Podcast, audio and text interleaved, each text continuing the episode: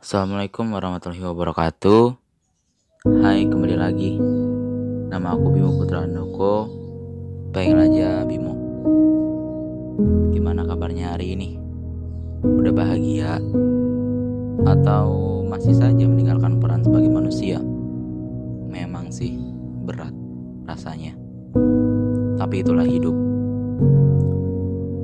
Kali ini aku akan memberikan wejangan wejangan tentang melankolia. Pernah merasa kehilangan terburuk.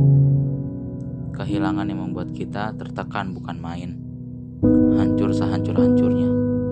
Misal, kehilangan ayah, kehilangan ibu, kakak, adik, teman, sahabat, atau bahkan pasangan pernah menonton film yang membuat kita menangis.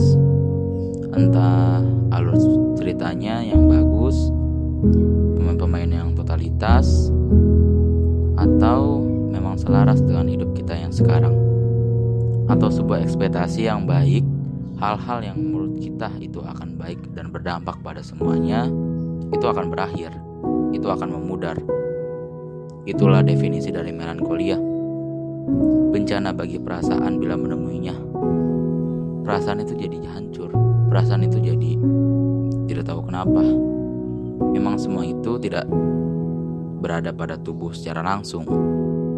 Namun merasakan kehilangan total. Namun kita akan merasakan kehancuran total yang disebabkan oleh faktor luar. Juga itu bisa membuat kita depresi berat.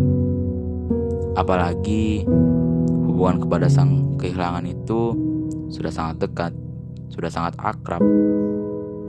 Air mata mungkin hanya pelapis kecil dari semua pikiran yang kita hancur, kita kacau, dan semua pikiran yang hanya berakhir dengan pilu dan tak tahu arah lagi. Untuk itu, kita harus belajar tenang, kita harus belajar ikhlas, kita harus belajar sabar tanpa tenang kita adalah insan yang tak pernah memecahkan masalah. Tanpa ikhlas kita hanyalah insan yang tak pernah merasa ringan dari luka. Dan tanpa sabar kita hanyalah insan yang tak pernah bisa menggapai kedamaian.